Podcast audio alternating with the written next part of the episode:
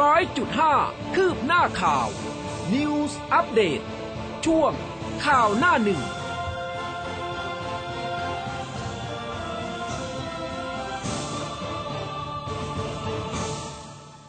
อรุณสวัสดิ์คุณผู้ฟังค่ะ ต้อนรับเข้าสู่เช้าวันศุกร์นะคะ 4 กุมภาพันธ์2565 เช้าวันนี้อยู่กับอุ้มกัสมาและอยู่กับแอนพจนาธค่ะ ค่ะ อุ้มแอนนะคะ วันนี้ก็มาเจอเจอกันนะคะ น้องแอนนี่เอ่อเมื่อสักครู่นี้เพิ่งจัดรายการเสร็จเหนื่อยไหมคะ ก็พอสดอักษรนะคะ ก็ได้ยินเสียงกัน พอมารายการนี้ก็ได้ยินกันอีกครั้งหนึ่งเออเดี๋ยวเจ็ดโมงครึ่งนะคะ พบกันอีกหนึ่งรายการอย่าเพิ่งเบื่อกันนะคะเออน้องแอนครองกันเวลาตั้งแต่ช่วงตีสี่นะอืมยาวๆไปถึงเจ็ดโมงครึ่งนะคะค่ะเอออย่าเพิ่งเบื่อน้องนะ ส่งกำลังใจมาให้น้องได้นะคะ แล้วก็ส่งกำลังใจมาให้เราทั้งสองคนได้นะคะ ผ่านทาง Facebook Live นะคะ กดไลค์กดแชร์ส่งดาวกันได้ นะวันนี้น้องแอนมาเนี่ยนะ ขอดาวกันเยอะๆด้วยนะคะค่ะช่วงนี้รายการของเรานี่จะขอดาวตลอดอืมเราอยากมีดาวเป็นของตัวเองอ๋อเออเราตั้งเป้าไว้ตั้งห้าพันเนี่ยสำหรับหรอเดือนนี้นะห้าพันดวงนะคะ ไม่รู้ว่าจะถึงหรือเปล่าโอ้ต้องถึงค่ะต้องถึงเออก็ฝากคุณผู้ฟังทุกท่านด้วยนะคะ ค่ะอืม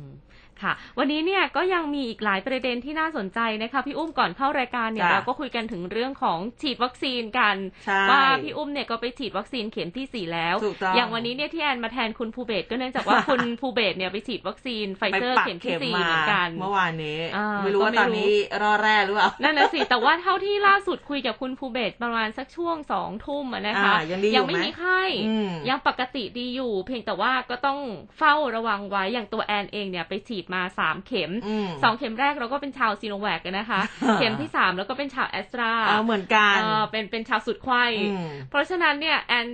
โหทั้งสามเข็มเนี่ยแอนมีอาการหมดเลยเออเออก็เข้าใจนะคะเข็มสี่แล้วก็ขอพักก่อนใช่ใช่ไหมใช่เข็มสี่เนี่ยก็เตรียมตัวที่จะไปฉีดวันที่14กุมภาพันโอ้ธ์วันวาเลโหนไทน์วันดีด้วอ่ายเราจะไปปักเข็มกันวันวาเลนไทน์นะคะ วันรุ่งขึ้นเนี่ยก็จะไม่ได้ยินเสียงแอนเลยนะคะ เพราะว่าเราก็ต้องระมัดระวังตัวเราไม่รู้เหมือนกันขอว่าจะพักเกิดก่อะไรอขึ้นหรืนอเปล่าอืมนะคะน้องแอนจะไปปักอะไรคะ อ่าไฟเซอร์ค่ะไฟอ่าเซอร์เลือกไฟเซอร์เนาะค่ะนะคะ ที่บางซื่อหรือเปล่า ใช่ที่บางซื่อมออันนี้ได้คิวของที่บางซื่อเลย เออบางซื่อเขาเลือกได้นะ อยากจะปักเข็มไหนนะคะ แล้วก็ที่สำคัญทั้งฉีดเข้ากล้ามเนื้ออ่าฉีดเข้าชั้นใช่ผิวหนังเออใช่ไม่รู้เมื่อวานนี้ภูเบศเลือกแบบไหน น่าจะกล้ามเนื้อนะคะ เท่าที่อืมเห็นในโพสต์ แต่ว่าเออคือคืออย่างที่ทราบกันว่าจะมี 3 รูปแบบอืมอย่างแรกเนี่ยก็คือปักเข้ากล้ามเนื้อแบบเต็มโดสเอคืออ30 ใช่ไหมคะใช่สามสิบใช่มิลลิกรัม ส่วนที่แบบที่2เนี่ยก็เป็นครึ่งหนึ่งก็คืออืม15มิลลิกรัมใช่ส่วนที่ค่ะ3ก็คือการฉีดแบบทางผิวหนังเนี่ยใช่ก็คือ10ไมโครอ่ามิลลิกรัมอืมเอาเอาแบบว่าเล็กลงไว้แต่ว่าแบบเอาเข้าถึงเลยอ่าเออนะคะ ก็อ่าแล้วแต่นะคะ เอาเป็นว่าใครที่ยังไม่ได้ลงเข็มปักเข็มเนี่ย ลงทะเบียนกันได้ จริง ๆ มันยังมีเหลือนะ ยังมีพอที่จะให้ลงทะเบียนกันนะคะสำหรับเข็มกระตุ้น หรือว่าเข็มสามเอง หรือว่าใครบางคนที่มันมีหลายคนนะที่ยังไม่ได้ฉีดค่ะเออนะก็สามารถที่จะไปฉีดกันได้นะคะ อะทีนี้มาดูหน้าหนึ่งของแต่ละฉบับกันบ้างมีเรื่องอะไรเด่นๆนะคะ Daily News นะสำหรับเช้านี้ให้ความสำคัญกับข่าวนี้คุณผู้ฟังพบทรประนามนาวาตรีติดกล้องแอบถ่ายห้องน้ำโรงพยาบาล ตะลึงทำมา 6 ปีมีกว่าพันคลิป เหยื่อสาวผวากลัวหลุดโซเชียลค่ะ เช่นเดียวกันกับไทยรัฐก็เป็นพาดหัวตัวใหญ่อยู่บนหัวหนังสือพิมพ์เลยค่ะนายทหารเรือเช้าอีกซ่อนกล้องแอบถ่ายในห้องน้ำเหยื่อสาว 23 ราย โรดแจ้งจับตั้งแต่ปี 58 พบนับพันคลิปพบทรประนามทำเสียชื่อค่ะ ค่ะแนวหน้านะคะหน้าหนึ่งนะคะ แล้วก็พาดหัวใหญ่เป็นเรื่องของอะไรจะเกิดมันก็เกิด อุบหน้าหัวหน้าพปชรค่ะ บิ๊กตู่ชูกำปั้นสู้ ไม่ปรับครมบอกว่าสถานการณ์ยังไม่จำเป็นนะคะ อ้างบิ๊กป้อม รับปากเศรษฐกิจไทย หนุนรัฐบาล ไม่ยอมรับรัฐบาลอยู่ในช่วงขาลง อุตมะจัดทัพสร้างอนาคตไทยค่ะ ชูดรสมคิด แคนดิเดตนายก กมทปปชจ่อสอบดรเอรวยผิดปกติค่ะ เช่นเดียวกันกับไทยรัฐนะคะ มีประเด็นการเมืองค่ะ เจ้าตัวยันไม่ผิดพร้อมให้พิสูจน์ประยุทธ์ชูกำปั้นสู้ๆ ไม่กังวลพร้อมตอบยติซักฟอก ยันไม่เห็นมีอะไรแค่คำถามรายวัน สอบสุชัชวีรวยผิดปกติค่ะ ค่ะ มาดูเรื่องโควิดกันบ้างจากแนวหน้านะคะ โควิดไทยลุกลามหนักต่อเนื่องวันเดียว 9,000 กว่ารายระบาดในโรงเรียน 11 จังหวัด ตลาดอีก 21 จังหวัด กทมครองแชมป์ยอดป่วยอันดับหนึ่งค่ะ สาธารณสุขชี้ วัคซีนเข็มกระตุ้นฉีดแล้ว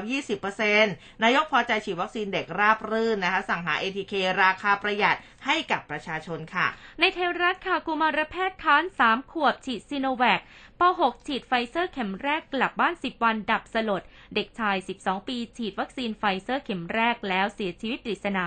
ครอบครัวเผยหลังฉีดเสร็จเป็นไข้และเกิดอาการชาที่ขาค่ะ ค่ะมีเรื่องของวิสามัญสามโจรใต้นะคะ เหิมยังเปิดทางหนีก่อนถูกยิงสวน สงขลาป้องกันสูงสุดหวันตอบโต้ค่ะ แล้วก็มีภาพของเจ้าหน้าที่ หน่วยปฏิบัติการร่วมหน่วยปฏิบัติการพิเศษทำการเจรจากับสมาชิกขบวนการโจรใต้ ก่อนที่จะไม่เป็นผลนะคะทำให้เจ้าหน้าที่นั้นต้องจำเป็นวิสามันเสียชีวิตสามศพในพื้นที่ตำบลบ้านนาอำเภอจะนะ จังหวัดสงขลาหลังตรวจประวัติพบมีหมายจับติดตัวปวิอาญาทั้ง 3 คนค่ะในเทวรัฐค่ะมีภาพของรองผู้ว่ากทมนะคะ และหน่วยงานที่เกี่ยวข้องไปติดตามทางม้าลาย หน้าโรงพยาบาลสถาบันโรคไตภูมิราชนครินทร์อีกครั้งค่ะ เพื่อเร่งติดตั้งสัญญาณไฟคนข้ามแบบกดปุ่มเพิ่มเติมนะคะ แล้วก็หมอเจี๊ยบล่าแสนลายชื่อ จี้รัฐบาลแก้อุบัติเหตุ แม่กระต่ายร้องสภากลัวคดีเงียบหายไปค่ะ ค่ะ เรื่องของไส้กรอกนะคะ เมื่อวานนี้มีการทลายโรงงานไส้กรอกมรณะแหล่งผลิตใหญ่ที่ชนบุรี ผสมสารต้องห้ามเพียบค่ะ เป็นอันตรายต่อผู้บริโภคค่ะ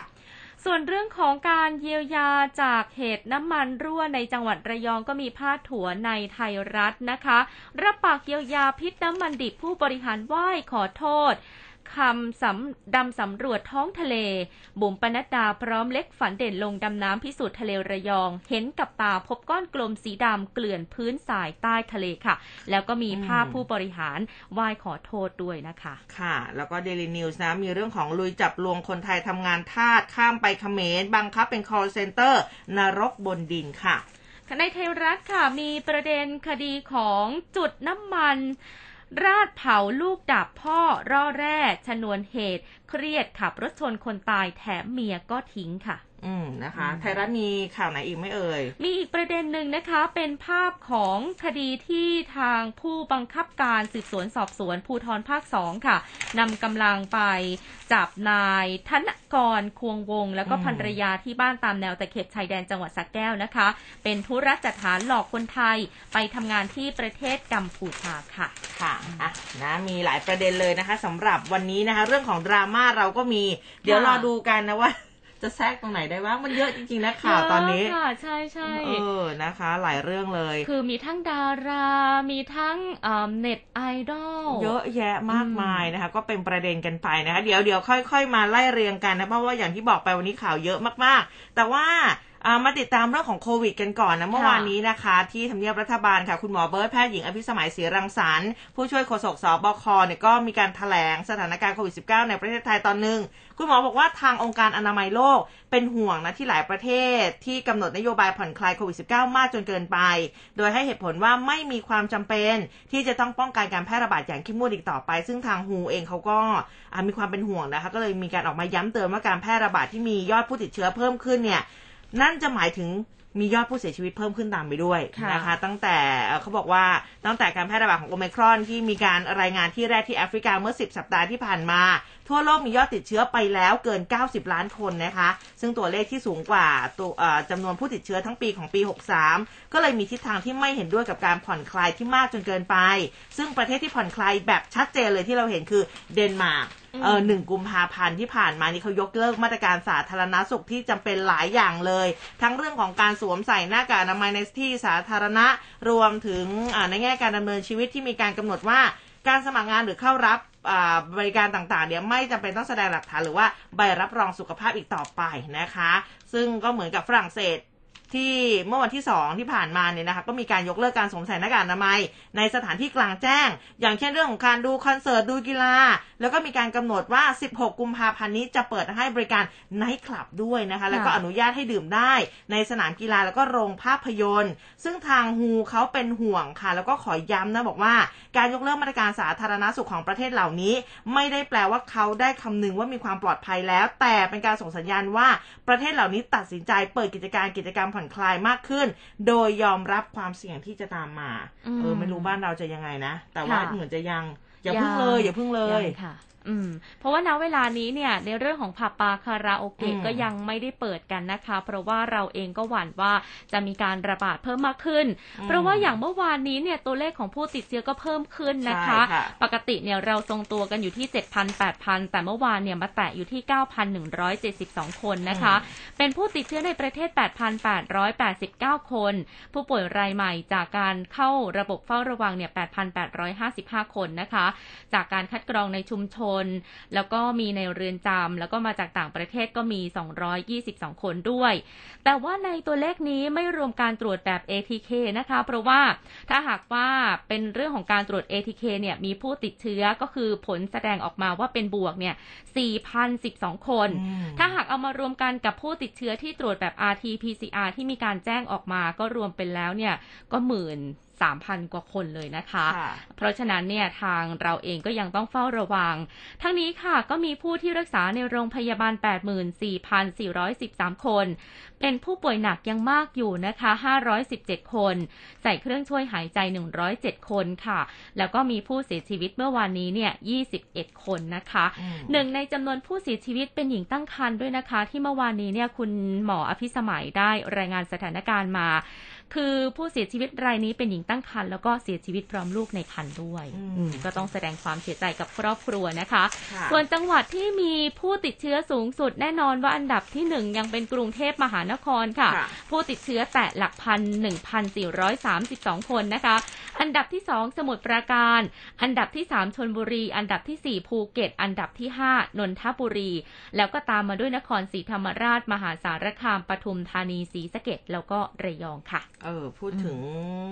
คลัสเตอร์โรงเรียนกันบ้างนี่นะคะ ซึ่งทางคุณหมอเบิร์ตเองก็บอกว่าส่วนคลัสเตอร์ของโรงเรียน วันเดียวเนี่ยมีรายงานถึง 11 จังหวัดเลยนะตอนนี้นะคะ ขอนแก่นนะคะ อุดรธานีประจวบคีรีขันธ์หนองบัวลำพูยโสธรสุพรรณบุรี มหาสารคามศรีสะเกดแล้วก็กรุงเทพมหานครอุดมถึงสระแก้ว แล้วก็ชนบุรีด้วย ซึ่งแม้ว่ามีหลายจังหวัดนะคะ แต่ว่ามันจะเป็นคลัสเตอร์แบบเล็กๆนะอย่างศรีสะเกดมี 9 รายชลบุรี 9 รายสระแก้ว 7 รายชลบุรี 5 รายเป็นต้น อันนี้คือจะไม่เกิน 10 รายนะคะ แล้วก็เป็นนักเรียนชั้นเดียวกัน ส่วนครูที่พบก็จะมีแค่รายสองรายเท่านั้นทำให้มีการปิดภาคเรียนการเรียนการสอนในชั้นเรียนนะคะ แต่ว่าเขาไม่ได้ปิดทั้งโรงเรียนคือถ้าหนึ่งห้องเรียนมีนักเรียนติดเชื้อเพียงแค่คนสองคนเนี่ยให้ปิดเฉพาะห้องเรียนเป็นเวลา 3 วัน งดกิจกรรมการรวมกลุ่มกันนะระหว่างชั้นเรียนโดยเด็ดขาดแล้วก็ผู้ที่ติดเชื้อให้รักษาแล้วก็งดไปโรงเรียนนะคะ โดยให้เรียนออนไลน์ แต่ว่าถ้าเสี่ยงต่ำก็ยังไปโรงเรียนได้นะคะ ส่วนบางโรงเรียนเองก็อาจจะติดเชื้อมากกว่า 2 ราย หรือเกิดการติดเชื้อเกิน 1 ห้องเรียน อันนี้โรงเรียนเขาจะพิจารณาปิดการเรียนการสอนทั้งโรงเรียน แล้วก็ขอให้ มีการปรึกษากันนะสำหรับเอ่อคณะกรรมการของโรงเรียนด้วยนะคะอืมซึ่งเด็กๆก็น่าเป็นห่วงนะตอนนี้คลัสเตอร์ค่อนข้างเยอะแล้วก็ออนไซต์กันเยอะด้วยตอนนี้ใช่คือในช่วงก่อนหน้านี้เนี่ยแอนได้มีโอกาสได้มีผู้ปกครองกลุ่มหนึ่งนะคะอืมเขามาอืมร้องเรียนเกี่ยวกับเรื่องของเด็กนักเรียนติดเชื้อ ซึ่งเป็นเด็กเล็ก นะคะอืมเด็กเล็กก็คือระดับอนุบาลเองอะค่ะ แล้วก็ติดเชื้อในห้องเรียนเนี่ยก็คือทางโรงเรียนก็ทำตามมาตรการอืมสาธารณสุขที่ค่ะพี่พี่อุ้มได้รายงานไปเมื่อสักค่ะครู่นี้เนี่ยแหละ แต่ด้วยความเป็นห่วงของผู้ปกครองเนาะอืมต่อให้เด็กติดเชื้อคนสองคนเนี่ยอืม ก็หวั่นใจ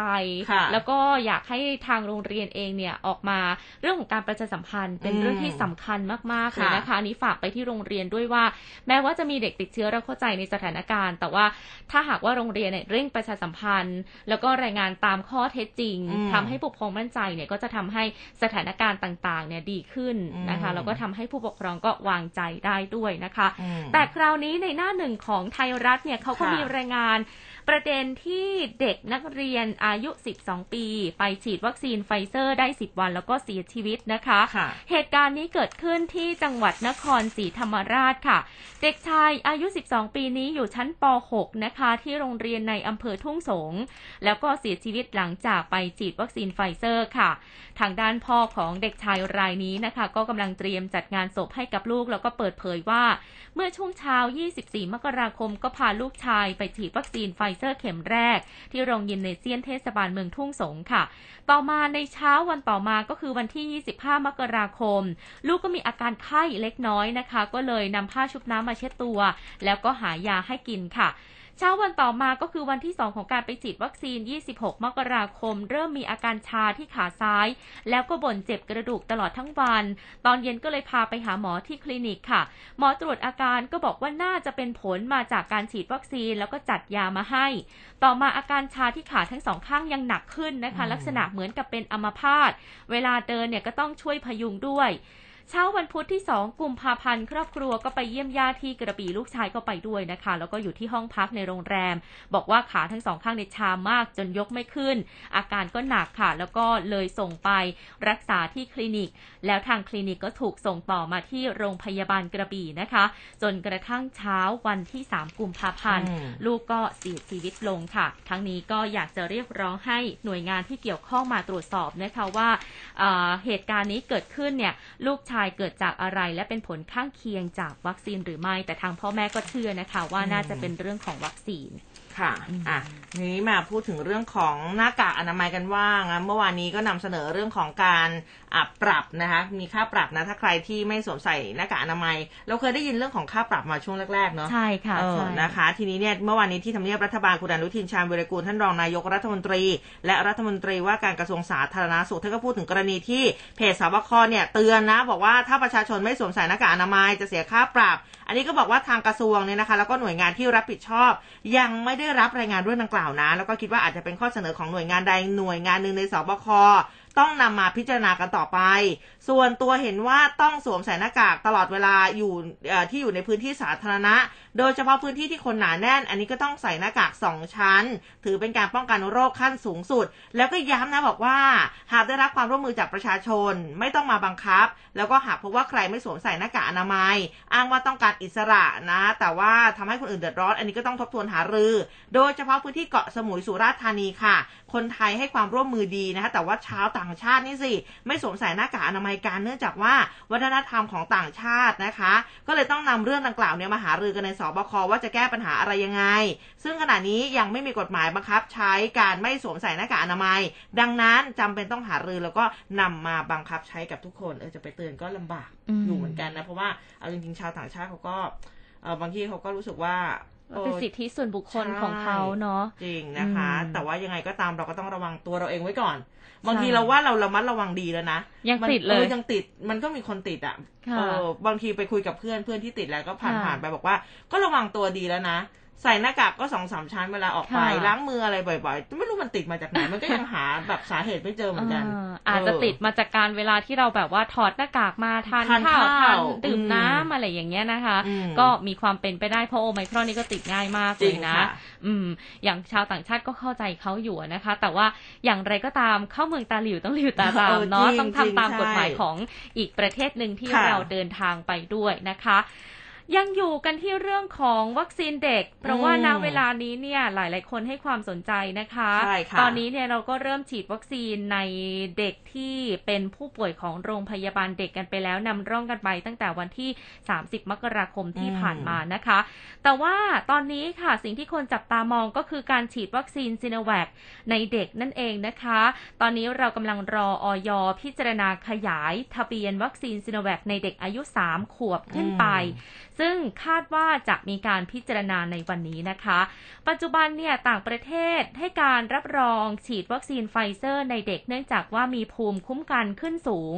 ในส่วนของราชวิทยาลัยกุมารแพทย์ แห่งประเทศไทยก็ยังไม่มีคำแนะนำในการฉีดวัคซีนเชื้อตายในเด็กนะคะ เนื่องจากว่าข้อมูลทั่วโลกการศึกษาในเด็ก ยังไม่มีเรื่องเชื้อตาย แม้แต่วัคซีนแอสตราเซเนกาในเด็กก็ยังไม่มีเช่นกันค่ะอืมส่วนเรื่องของการฉีดแบบไขว้ในเด็กเข็มแรกซิโนแวคเข็มที่ 2 เป็นไฟเซอร์นะคะ ทางคุณหมอสมศักดิ์อรรฆศิลป์ค่ะ ก็บอกว่าปัจจุบันการฉีดวัคซีนไขว้มีเพียงผู้ใหญ่ การจะนำมาฉีดในเด็กยังไม่มีข้อมูล ต่างประเทศก็ยังไม่มีผลการศึกษาในเด็กเช่นเดียวกันค่ะ แม้แต่ booster dose ก็ยังไม่มีการศึกษาในต่างประเทศสำหรับไทยก็มีการติดตามการฉีดวัคซีนในเด็กนะคะ แต่เป็นไฟเซอร์จำนวนยังต้องมีการติดตามค่ะ แล้วก็ต้องใช้เวลาในการพิจารณาถึงภูมิคุ้มกัน ที่จะสูงขึ้นหรือไม่ซึ่งวัคซีนซิโนแวคในเด็กหากว่าอนุมัติมีการใช้ก็เป็นนโยบายทางเลือกให้ผู้ปกครองตัดสินใจนะคะ แม้ว่าตัวซิโนแวคเนี่ยเราจะยังไม่เคยฉีดในเด็ก แต่ว่าก่อนหน้านี้ถ้าจำกันได้ เราก็ฉีดเชื้อตายกันไปแล้วซีโนฟาร์มอืมนะคะ ให้กับเด็กๆหลาย ๆ คนใช่ค่ะเออก็ส่วนใหญ่ก็ถือว่ายังไม่ได้ยินนะคะว่ามีเรื่องของผลข้างเคียงอะไรอืมหลังจากที่ฉีดวัคซีนเชื้อตายไป เพราะว่ายังไงเชื้อตายจริง ๆ ก็เป็นเป็นเทคโนโลยีดั้งเดิมอืมแล้วก็ค่อนข้างมีผลข้างเคียงที่น้อยมากๆนะคะค่ะ แล้วก็มีผู้ปกครองบางส่วนก็กังวลค่ะว่าถ้าหากไปฉีด mRNA แล้วก็ต้องการเลือกวัคซีนเชื้อตายเนี่ยเอ่อจะได้หรือเปล่านะคะ ทางคุณหมอก็ยืนยันเรื่องของความมั่นใจว่า mRNA เนี่ยถือว่าปลอดภัย เพราะว่าข้อมูลการฉีดวัคซีนในเด็กนั้นทั่วโลกออกมาอย่างชัดเจน ส่วนเรื่องผลข้างเคียงกล้ามเนื้อหัวใจอักเสบหลังจากหลังการฉีดนะคะ ที่สหรัฐเนี่ยฉีดไป 8 ล้านถึง 9ล้านคน พบคนที่มีอาการนี้แต่ไม่รุนแรงแล้วก็สามารถหายเองได้ แม้เด็กที่ป่วยและอาการไม่มาก หรือแทบจะไม่มีอาการถึง 98%ก็จำเป็นที่จะต้องฉีดวัคซีนโควิดด้วยเช่นเดียวกันค่ะ อืมนะคะอะทีนี้พอพูดถึงเรื่องของการฉีดวัคซีนนะคุณผู้ฟังฝากข่าวประชาสัมพันธ์มานะบอกว่าคุณชุมชนบอกว่าผู้ที่ลงทะเบียนไว้กับกรรมการเสนาหนึ่งนะเมื่อวันที่ 12 13 14 มกราคมนะคะ ก็ให้มาฉีดวัคซีนในวันศุกร์นี้ก็วันนี้แล้วนะคะ 8 โมงจนถึงบ่าย2โมง เริ่มจากบัตรคิว 8 โมงที่จุดรับบัตรคิวหน้าอ่าสโมสรเสนาหนึ่งนะคะ สิ่งที่ต้องเตรียมมาแน่นอนค่ะ บัตรประชาชนปากกาส่วนตัวประวัติการฉีดวัคซีน ส่วนบุคคลต่างด้าวให้นายจ้างเตรียมพาสปอร์ตหรือว่าบัตรสีชมพู ประวัติการฉีดวัคซีนแล้วก็ปากกาส่วนตัวเอามาด้วยนะคะอะใครที่ลงทะเบียนไว้กับทางกรรมการที่เสนาหนึ่งนะคะอันนี้ก็สามารถที่จะไปฉีดวัคซีนกันได้นะคะ ถ้ามีค่ะประชาสัมพันธ์แบบนี้อะสามารถบอกกันได้นะคะ อ่าเรื่องของวัคซีนเด็กน้อยนี่ ตอนนี้หลายจังหวัดเขาก็ kick off นะคะ เมื่อวานนี้พังงา ก็มีการฉีดวัคซีนเยอะอยู่เหมือนกันนะคะ พื้นที่กรุงเทพก็เยอะอยู่เหมือนกันนะคะ ฉะนั้นแล้วเนี่ยคุณผู้ปกครองทั้งหลายนะคะ ยังไงก็พาเด็กน้อยไปฉีดนะคะ อย่างที่อุ้มเคยบอกไปบางทีเด็กๆ เอ่อเรื่องของการกลัวเข็มบางคนค่ะเขาวิตกกังวล แต่เอาจริง ๆ แล้วว่าเด็กแข็งแรงแข็งแกร่งกว่าผู้ใหญ่อย่างเราเราๆเยอะนะใช่ค่ะเออใช่อย่างที่อุ้มบอกไปแบบบางทีอืมผู้ใหญ่บางคนโอ้โห ร้องไห้แล้วคือแบบหมายถึงว่าแบบปฏิกิริยาเยอะมากเด็กคือนิ่งอืมหลับตา ตอนแรกเราก็อุ้มน้องจะร้องไหมอะไรเอค่ะอปรากฏว่าเสร็จแล้วชูสองนิ้วจบแล้วครับอะไรแบบนี้เออคือเขาเก่งกว่าเราอีกนะ ก็แล้วแต่เป็นบางคนนะเนาะอะเหมือนอืมผู้ใหญ่ก็บางท่านก็กลัวเข็ม ฉะนั้นเด็กก็เหมือนกันอืมก็มีบางคนที่กลัวเข็ม แล้วก็มีอีกหลายคนที่ไม่กลัวเข็มเนาะใช่ แต่ก็แบบนับถือใจเขานะเอออมนะคะ ก็แบบไปแบบเหมือนกับน้องๆก็ดูตื่นตัวค่ะกระตือรือร้นกับการไปฉีดนะในหลายค่ะพื้นที่เห็นสื่อเวลาไปลงพื้นที่เนี่ยไปสัมภาษณ์ อยากฉีดอืมเอออยากฉีดไม่อยากเป็นโควิด คือเห็นแล้วก็แบบเออเด็กๆเขาก็มีการตื่นตัวอยู่ แล้วก็แบบผู้ปกครองเขาก็ยืนดูอยู่ห่างค่ะๆเออนะคะอืมหลายพื้นที่เลยค่ะอ่า ในส่วนของวัคซีนผู้ใหญ่กันบ้างค่ะอืมก็มีการรวบรวมมานะคะ ว่าถ้าหากว่าท่านที่อยู่ในจังหวัดเหล่านี้สามารถไป walk in ฉีดวัคซีน ได้ทั้งเข็มที่ 1 เข็มที่ 2 เข็มที่ 3 และเข็มทีสี่4ค่ะเป็นวัคซีนไฟเซอร์นะคะ ในเดือนกุมภาพันธ์ค่ะ มีที่โรงพยาบาลนครพิงค์จังหวัดเชียงใหม่อืมโรงพยาบาลมหาสารคาม จังหวัดมหาสารคามนะคะ โรงพยาบาลบางน้อย จังหวัดพระนครศรีอยุธยา โรงพยาบาลอัมพวา จังหวัดสมุทรสงคราม โรงพยาบาลมะการักษ์อำเภอท่ามะกาจังหวัดกาญจนบุรีค่ะ ที่ระยองก็มีค่ะ โรงพยาบาลเฉลิมพระเกียรติสมเด็จพระเทพรัตนราชสุดาสยามบรมราชกุมารีนะคะ ที่นนทบุรีค่ะ โรงพยาบาลบางใหญ่ ที่สุราษฎร์ธานีที่โรงพยาบาลดอนสักนะคะ อย่างเมื่ออาไม่กี่วันที่ผ่านมาแอนมีโอกาสไปงานเกษตรแฟร์ค่ะอืพี่อุ้มมอ่าเป็นไงบ้าอ่างสนุกมากเลยแล้วก็โอ้โห คือข้างร้านมาจัดอ่า จัดงานจัดบูธกันเนี่ยอืมแน่นมาก แล้วก็มีอ่าร้านของนักศึกษาด้วยอืมแล้วก็มีร้านของที่เขามาขายนวัตกรรมการเกษตรต่างๆนะคะค่ะแต่ว่าที่มหาวิทยาลัยเกษตรศาสตร์เขาเปิดให้ฉีดวัคซีนด้วยนะคะเออออ่าสามารถ walk in เข้าไปได้ แต่ว่าก็จะมีจำกัดเหมือนกันแอนไม่แน่ใจว่านะเวลานี้เนี่ยกี่ฉีดกันคนไปแล้วกี่โดสแล้วอืมเต็มแล้วหรือยังนะคะ ก็ลองไปดูข้อมูลจากมหาวิทยาลัยเกษตรศาสตร์นะคะอืมเผื่อว่าถ้าหากว่าใครเนี่ยที่เดินทางไปเที่ยวงานเกษตรแฟร์แล้วสนใจอยากจะฉีดวัคซีน booster เข็ม3เข็ม4 ก็สามารถแวะเวียนไปฉีดที่นั่นได้ไปได้วันนั้นยังอืมพูดกับภูเบศอยู่เลยว่าแบบ คือพี่ยังไม่เคยไปเลยค่ะคือรู้สึกว่าอยากไปนะคะ แต่ว่าก็ยังไม่ได้มีโอกาสที่จะไปเลยนะคะอืมก็ถือว่าเป็นอีกหนึ่งงานที่เออเราก็เขาก็จัดธรรมานานแล้วนะ ใช่ค่ะเออคือแอนเนี่ยเป็นคนหนึ่งที่ชอบมากชอบเดินงานเราแบบเนี้ยมากหลักๆ คือเขาเน้นเรื่องของขายต้นไม้วิวัฒนาการอะไรอย่างเงี้ยไหมหรือว่าทั่วๆไป ทั่วทั่วๆไปให้เอา ถ้าสำหรับในตัวแอนนะอ่าแอนรู้สึกว่ามีความคล้ายๆงานกาชาติอืมแต่ว่าเป็นงานกาชาติในแบบของเกษตรศาสตร์ก็คือ ก็จะมีคนที่มาขายต้นไม้เนี่ยเราเราก็จะเน้นเนาะอ่าเน้นเรื่องของอ่าการมาซื้อต้นไม้อ่าซื้อต้นกล้าอืมบางทีมีแบบโหเป็นต้นกล้ามาฆ่าบ้างอะไรบ้างอืมอะไรอย่างเงี้ยเออที่ต้นไม้บางบางบางต้นก็แปลกๆบางต้นเป็นต้นสวยงามอืมต้นประกวดอะไรเงี้ยนะคะค่ะแล้วก็มีนวัตกรรมของทางมหาเอวิออันทนี้ยาน่าลัยสนใจเขาก็จะมีการจัดนิทรรศการต่างอืมๆนะคะ คือดีคืออมปีนี้เนี่ยจัดค่อนข้างที่จะมีความโล่งโปร่ง แล้วก็อืมมีก็มาต้องตรมีการ normal ของอะเนอะโควิดค่ะ -19 นะคะ เพราะปกติแล้วเนี่ย เวลาเขาจัดงานเกษตรแฟร์เขาจะจัดสองข้างทาง อ่าถูกอะเคยเห็นภาพอยู่ แต่อันนี้เนี่ยคเขาก็จะแน่จัดนแค่ทางเดียวอืมเท่านั้นนะคะ เพื่อค่ะลดความแออัดด้วยอืมก่อนเข้างานเนี่ยจะมีการวัดอุณหภูมิก่อนอืมแล้วก็จะต้องแสดงอ่าหมอ หมอพร้อมว่าเรานะคะฉีดวัว่าคซีนคุณฉีดวัคซีนครบอืมสองเข็มแล้วค่ะถ้าหากว่าท่านใดที่ยังฉีดวัคซีนไม่ครบจะต้องตรวจ ATK ก่อนด้วยอืมแล้ว ATK นี่เสียเงินไหมหรือว่าฟรีอ๋ออันนี้ไม่แน่ใจเออะออืมอันนี้ไม่แน่ใจอืมหรืออาจจะต้องมีผลแสดงอะการตรวจอ่า ATK นะคะว่าอืมว่าว่าคุณตรวจมาแล้วไม่มีเชื้อนะอืมอะไรเงี้ยซึ่งภายในงานเขาก็มีขายด้วยนะ เออโอ้มีขาย ATK ด้วยเหมือนกันเออช่วงนี้ ATK เนี่ยเอาจริงๆก็เยอะแยะมากมายค่ะมีทั้งถูกทั้งแพงนะคะใช่วันนี้ใช่พอมีใครชี้เป้าราคาถูกมาปุ๊บนิดนิดๆหน่อยหน่อยๆอืมขอแบบนิดนิดๆหน่อยหน่อยตอนนี้ก็ไม่มีปัญหาเรื่องของการขาดแคลนแล้วนะคะอืมล่าสุดใช่ไปร้านขายยาเนี่ยโอ้โห ATK ขายเป็นตั้งเลยๆใช่อืมนะคะอะทีนี้มาดูเรื่องของเศรษฐกิจกันบ้าง เรื่องของคนละครึ่งเฟสสี่น้องแอนลงทะเบียนไปหรือยังเรียบร้อยเรีตั้ยงบแต่ร้อยวันแรกเลยค่ะ ไม่พี่พอุ้มลาดเลยเนอะอืมนะคะ ถือเป็นอ่างเปาอ่างเปาจากรัฐบาล1,200ให้เพราะว่ามาวันที่หนึ่งพอดีเลย เออนะ เดี๋ยวต้องรอรุ้นนะว่าเขาจะให้อีก300หรือเปล่าอืมนะคะ ทางนายกสมาคมค้าส่งปลีกไทยค่ะ คุณสมชายพรรัตนเจริญก็บอกว่า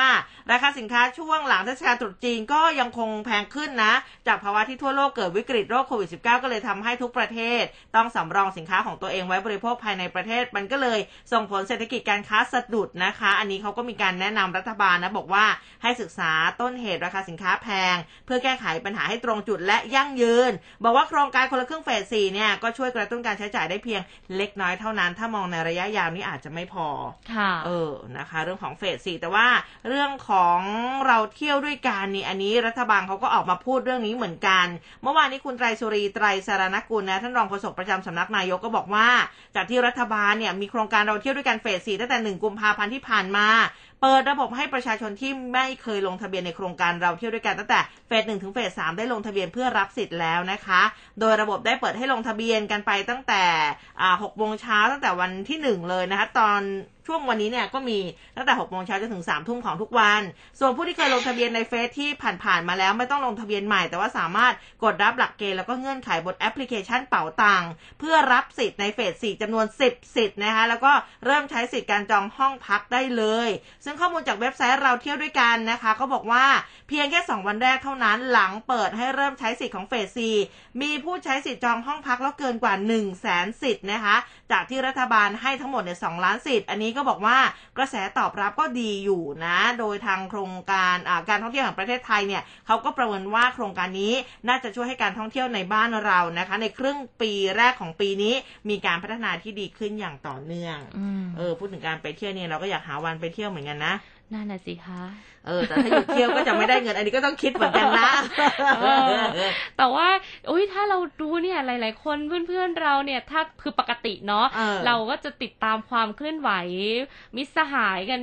ทาง Facebook ถูกต้องเราก็จะเห็นหลายคนเนี่ยโอ้โห ไปเที่ยวนั่นเที่ยวเฉิดโน่นฉายอเที่ยยู่วนี่ตามท้องทะเลใช่แล้วก็จะแอบอิจฉาบ้าเองอขึ้นเขาขึ้นภูไปดูทะเลหมอกอะไรอย่างนี้เนาะแล้วก็เหมือนได้เที่ยวไปกับเขาอะนะคะ ก็ติดตามตามเอ่อเพจของเขากันไปอืมส่วนเราเองก็คงเที่ยวได้แค่ในกรุงเทพเที่ยวทิปไปก่อนเออเที่ยวทิปไปจะก่อนเที่ยวทิปกับภูเบศค่อนข้างที่จะบ่อยค่ะอยากไปไหนก็เที่ยวทิปไปอ่าจากเรื่องของอ่าคนละครึ่งนะคะ มาดูที่ราคาหมูกันบ้างเออก็ต้องดีอกดีใจกันเพราะณเวลานี้เนี่ย ราคาหมูเริ่มปรับตัวลดลงอืมหลังตรุษจีนกันแล้วนะคะค่ะตอนนี้ราคาหมูเนื้อแดงค่ะ ปรับลดลงมาจากก่อนหน้านี้ แตะไป 200 บาท150 บาททำให้เราตกอกตกใจกัน ค่ะ ลดลงมาอยู่ที่ 170ถึง180 บาทต่อกิโลกรัมนะคะ อืม ก็น่าจะกลับเข้าสู่ภาวะปกติแล้วล่ะ เพราะก่อนหน้านี้ราคาเนื้อหมูก็อยู่ประมาณนี้เนาะพี่อุ้มเนาะ ใช่ร้อยค่ะหกสิบร้อยเจ็ดสิบนะคะ ถ้าหากว่าแยกเป็นสะโพกอยู่ที่ 175 บาทต่อกิโลกรัม ไหล่ 160 บาทต่อกิโลกรัม สันใน 190 บาทต่อกิโลกรัม สันนอก 185 บาทต่อกิโลกรัม แล้วก็นี่เลยค่ะ ชิ้นส่วนที่พี่อุ้มน่าจะชอบสามชั้นอยู่ที่สองร้อยบาตีทเลต่อยกิโลกรัมตีนะคะเลยอะอธิบดีกรมการค้าภายในค่ะ นายวัฒนศักย์ เสือเอี่ยมนะคะ ก็ลงพื้นที่ไปติดตามสถานการณ์ที่ตลาด World Market เขตอืมทวีวัฒนาตอนนี้เนี่ย กรมการค้าภายในก็ลงพื้นที่รายวันเลยนะคะ ตรวจสอบก็พบว่าราคาเนื้อหมูนั้น ปรับตัวลดลงจริงค่ะ แล้วก็ราคาเนื้อหมูหน้าฟาร์มปรับลดลงเหลือต่ำกว่า 100 บาทต่อกิโลกรัมอืมก็คาดว่า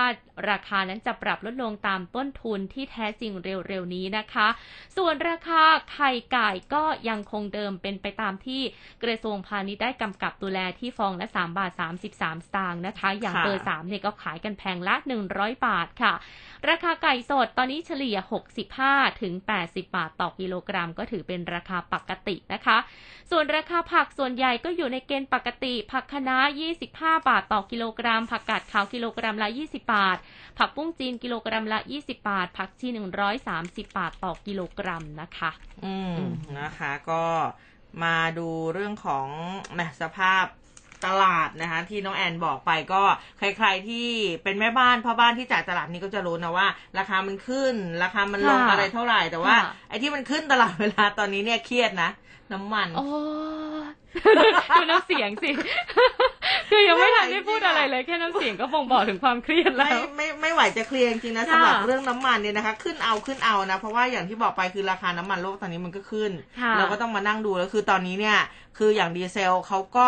พยายามที่จะตรึงใช่ไหมค่ะให้ไม่เกิน30บาท ใช่ต่อลิตรว่าแต่ว่าะคะตอนนี้เนี่ยก็รู้สึกว่าของเบนซินเองเนี่ยก็มีออกมาโวยแล้วนะคะเริ่มออกมาโวยแล้วบอกว่า เออ แก๊สโซฮอลของเราเนี่ยนะ ขึ้นมาแปดรอบแล้วค่ะเออทำไมเขานับได้แปดทำไมอุ้มนับได้สิบ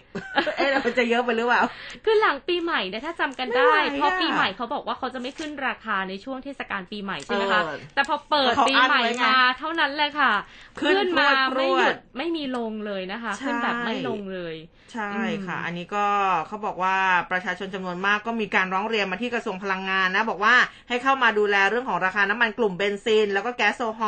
อลลักษณะเดียวกับที่ดูแลราคาน้ำมันดีเซลกันบ้างเพราะว่าอะอย่างที่บอกไปทิศทางมันสูงขึ้นขึ้นมานี่แปดรอบแล้วนะคะค่ะก็เริ่มมีการพูดกันในวงกว้าง บอกว่าต้องการให้รัฐเนี่ยเข้ามาดูแลน้ำมันกลุ่มแก๊สโซฮอลบ้าง เพราะว่ามันปรับขึ้นต่อเนื่อง แม้ไม่ได้ส่งผลกระทบโดยตรงในวงกว้างแบบดีเซล แต่ว่าก็กระทบไปถึงค่าขนส่งราคาสินค้า แต่ตอนนี้สถานการณ์นะคะ ก็เขาบอกว่ากลับสู่ภาวะปกติ ใช่เหรออืมกลับสู่ปกติแล้วเหรอ บอกว่าบริษัทต่างๆ เริ่มยกเลิกการทำงานที่บ้าน มีการใช้รถกันมากขึ้นนะทำให้ส่งผลกระทบโดยตรงต่อค่าครองชีพอืมที่เติมน้ำมันแต่ละครั้งเนี่ยราคามันสูงมากอันนี้จริงนะคะ แล้วก็เขาบอกว่าทิศทางปรับขึ้นมันก็ต่อเนื่องตามแนวโน้มราคาน้ำมันในตลาดโลกซึ่งเขาบอกว่าหลักการตอนนี้จริงๆเนี่ยยังคงต้องใช้เงินกองทุนสู้กันต่อไปนะคะ ก็ต้องรอลุ้นนะว่าจะมีสิทธิ์ที่จะตรึงราคาน้ำมันได้ที่เท่าไหร่ ค่ะเออก็มีนักวิเคราะห์เขาออกมาบอกนะคะว่าเหตุที่ราคาน้ำมันสูงขึ้นเนี่ยมาจากว่าราคาตลาดโลกที่พุ่งสูงขึ้นนะคะ ราคาดีเซลตลาดสิงคโปร์ไทยที่ใช้ในการอ้างอิงค่ะ ขยับไปที่ราว 100 ดอลลาร์สหรัฐต่อบาร์เรลแล้วนะคะ บวกกับเงินบาทที่อยู่ที่ราว 33 บาทต่อดอลลาร์สหรัฐอืมก็เลยทำให้ราคาน้ำมันดีเซลหน้าโรงกลั่นเนี่ยขยับไปอยู่ที่กว่า 21 บาทต่อลิตรนะคะอืมส่วนราคาน้ำมันปาล์มก็เพิ่มสูงขึ้นเช่นเดียวกันนะคะ จากเหตุว่า ผลปาล์มดิบเนี่ยอยู่ที่ราว 11ถึง12 บาทต่อกิโลกรัม ก็ส่งผลให้ราคาไบโอดีเซล B100 เนี่ยอยู่ที่ 57 บาท 27 สตางค์ต่อลิตรนะคะ ก็เลยส่งผลให้ราคา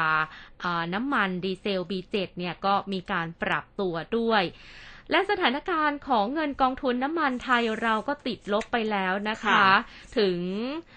หนึ่งหมื่นสี่พันล้านบาท ส่วนใหญ่เนี่ยก็เป็นการติดลบมาจากการดูแลราคา LPG มาถึง 2 ปีเกือบ 25,000 ล้านบาทค่ะ ก็ประเมินกันว่าจากการอุดหนุนที่สูงขึ้นเงินกองทุนจะไหลออกมาประมาณ 8,000 ล้านบาทต่อเดือน ตอนนี้ก็ถือว่าเงินในกองทุนน้ำมันของเราเนี่ยก็ถือว่าติดลบกันไปแล้ว นักวิชาการอิสระก็ออกมาให้แนวทางกันอยู่เรื่อยๆนะคะ บางท่านเนี่ยอย่างอาจารย์พรายพลคุ้มทรัพย์ แล้วก็คุณรสนาโตศิตระกูลเนี่ยก็แนะนำว่าต้องมีการลดภาษีน้ำมันบ้างอืมทั้งกลุ่มดีเซล และกลุ่มเบนซิน แล้วก็มีการปรับโครงสร้างกลไกราคาให้เหมาะสม แต่ว่าทางกระทรวงการคลังปฏิเสธ การลดภาษีมาก่อนหน้านี้ มองว่าราคาน้ำมันดิบนั้นไม่ปรับขึ้นเหมือนในอดีตที่ร้อยเหรียญต่อบาร์เรล และภาษีน้ำมันก็เป็นหนึ่งในภาษีหลักของการคลัง ที่แต่ละวันเก็บไว้ราวสองแสนล้านบาทต่อปีนะคะอืมนะคะเรื่องของน้ำมันนะหลายๆคนก็เริ่มปาดเหงื่อเออค่ะคือของบางอย่างมันก็ลดลง แต่ว่าอย่างน้ำมันเนี่ย เราต้องแบบขับรถไงค่ะเอาจริงๆเนี่ยมันก็ส่งผลเหมือนกันนะค่ะเงินในกระเป๋าเราเวลาที่มันต้องจ่ายออกไปเนี่ย แต่คือถามว่าจะไม่เติมได้ไหมมันก็ไม่ได้ไง ใช่เออเพราะเราก็เดินมาทำงานไม่ได้เหมือนกัน โอ้โห จากท่าพระมาพระรามเก้านี่น่าจะผอมมาเอาจริงเออไม่ไหวอะพี่อุ้มคงต้องเดินทางเดินตั้งแต่ตีตีหนึ่งเที่ยงคืนนะคะ กว่าจะเดินทางมาถึงอสมทขอหยุดพักกลางทางด้วยนะเออแต่ว่ายังไงก็ตามกลไกของราคาน้ำมันส่งผลอืมต่อราคาสินค้าอื่น ๆนะคะค่ะถ้าหากว่าการขนส่งเนี่ยราคาเพิ่มมากขึ้น ราคาของสินค้าที่จะต้องขนส่งมาถึงเราก็ต้องเพิ่มราคาอ่าต้นทุนอืมเพิ่มขึ้นไปด้วยค่ะนะคะอืมเออแล้วก็เดี๋ยวต้องติดตามดูกัน ของอื่นนั้นขึ้นราคา แต่ค่าตัวน้องรับรองเหมือนเดิม อันนี้หมายถึงน้องแอนเพราะของพี่นี่น่าจะหมดอายุไปแล้วอันไม่นี้น่าจะมีมีแต่ใครมาสู่ขอแล้โอ้วโห ค่าตัวนี่มีแต่ลดลงนะคะ มีแต่ลดลงแต่ทำไมทำไมเนี่ย ค่าใช้จ่ายนี่มันเพิ่มสูงขึ้นเอเรื่อยๆเลยอนะคะ ก็ไม่รู้จะทำยังไงเหมือนกันเดี๋ยวต้องปรับตัวกันไปเรื่อยๆนะแต่ถามว่าบางคนอ้าวเออ คุณอุ้มก็ไม่เห็นจะผอมลงเลยนะอ้าว ก็ยังกินอยู่เรื่อยๆ ไม่เป็นไรนะคะ เรื่องกินเป็นเรื่องสำคัญใช่ค่ะกองทัพต้องเดินด้วยท้องถูกต้องค่ะ เราทำงานเราต้องเหมือนอ้าวรถยังต้องเติมน้ำมัน เออทำไมอุ้มก็เราต้องเติมอาหารก็ตลอดเวใช่ลาถูกต้องค่ะ เอออันนี้ก็อาจจะเยอะไป